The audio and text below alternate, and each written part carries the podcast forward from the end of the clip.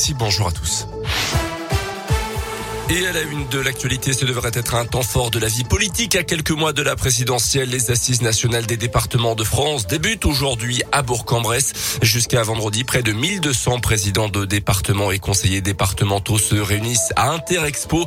Au programme notamment des tables rondes et des débats. À quatre mois de la présidentielle, les élus locaux ont préparé 102 propositions qui seront soumises au gouvernement et aux candidats qui se rendront à ce congrès. Jean de Guéry est le président du conseil départemental de l'Ain. La première c'est d'abord de dire au gouvernement de nous concerter, de nous écouter, et ensuite, eh bien, à lui de prendre les décisions qui s'imposent. Mais d'abord, nous écouter, montrer que l'on existe sur tous les domaines. On voit très bien que euh, priver les départements de certaines compétences ont éloigné euh, les habitants de, leurs élus, qu'on ne répond pas aussi vite que lorsque c'était auparavant, puisque ces compétences aujourd'hui sont éloignées dans les régions ou ailleurs, et, des thématiques aussi bien sur l'environnement, sur la sécurité, sur le transport, sont tout à fait eh bien, sont des thématiques importantes auxquelles nos habitants attendent des réponses et les présidents des départements de France aussi. Et parmi les personnalités annoncées, Jean Castex, le Premier ministre, y viendra vendredi. Tony Estanguet, le président du comité d'organisation des JO 2024 et Marie-Amélie Le Fur, présidente du comité paralympique et sportif, seront présents demain. Notez que le président du Sénat interviendra quant à lui demain soir. Dans l'actu également, il avait acheté deux voitures volées en liquide et sans la moindre facture. Un Indinois de 30 ans a été condamné à six mois de prison avec sursis et 5 000 euros d'amende. En novembre 2020, un groupement d'assureurs avait donné l'alerte en repérant une voiture suspecte volée un an plus tôt dans la Drôme.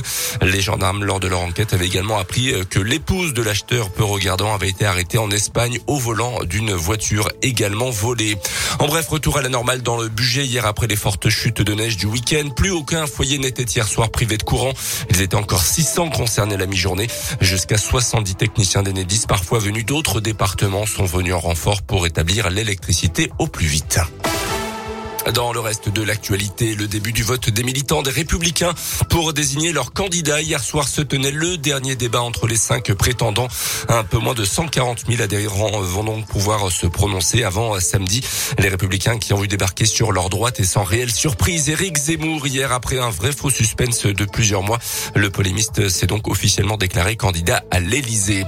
Le délibéré attendu le 9 mai prochain dans l'affaire des emplois fictifs de Pénélope Fillon. 50 prisons dont un ferme et 360 75 000 euros d'amende ont été requis en appel contre l'ex-premier ministre François Fillon.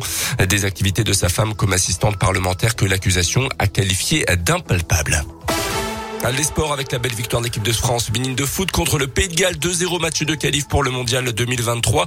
Notez a de la Ligue 1 ce soir. Lyon reçoit Reims sans son public. L'entraîneur de Reims et son adjoint sont positifs au Covid et donc absents. Notez aussi les affiches PSG Nice et Rennes Lille ce soir.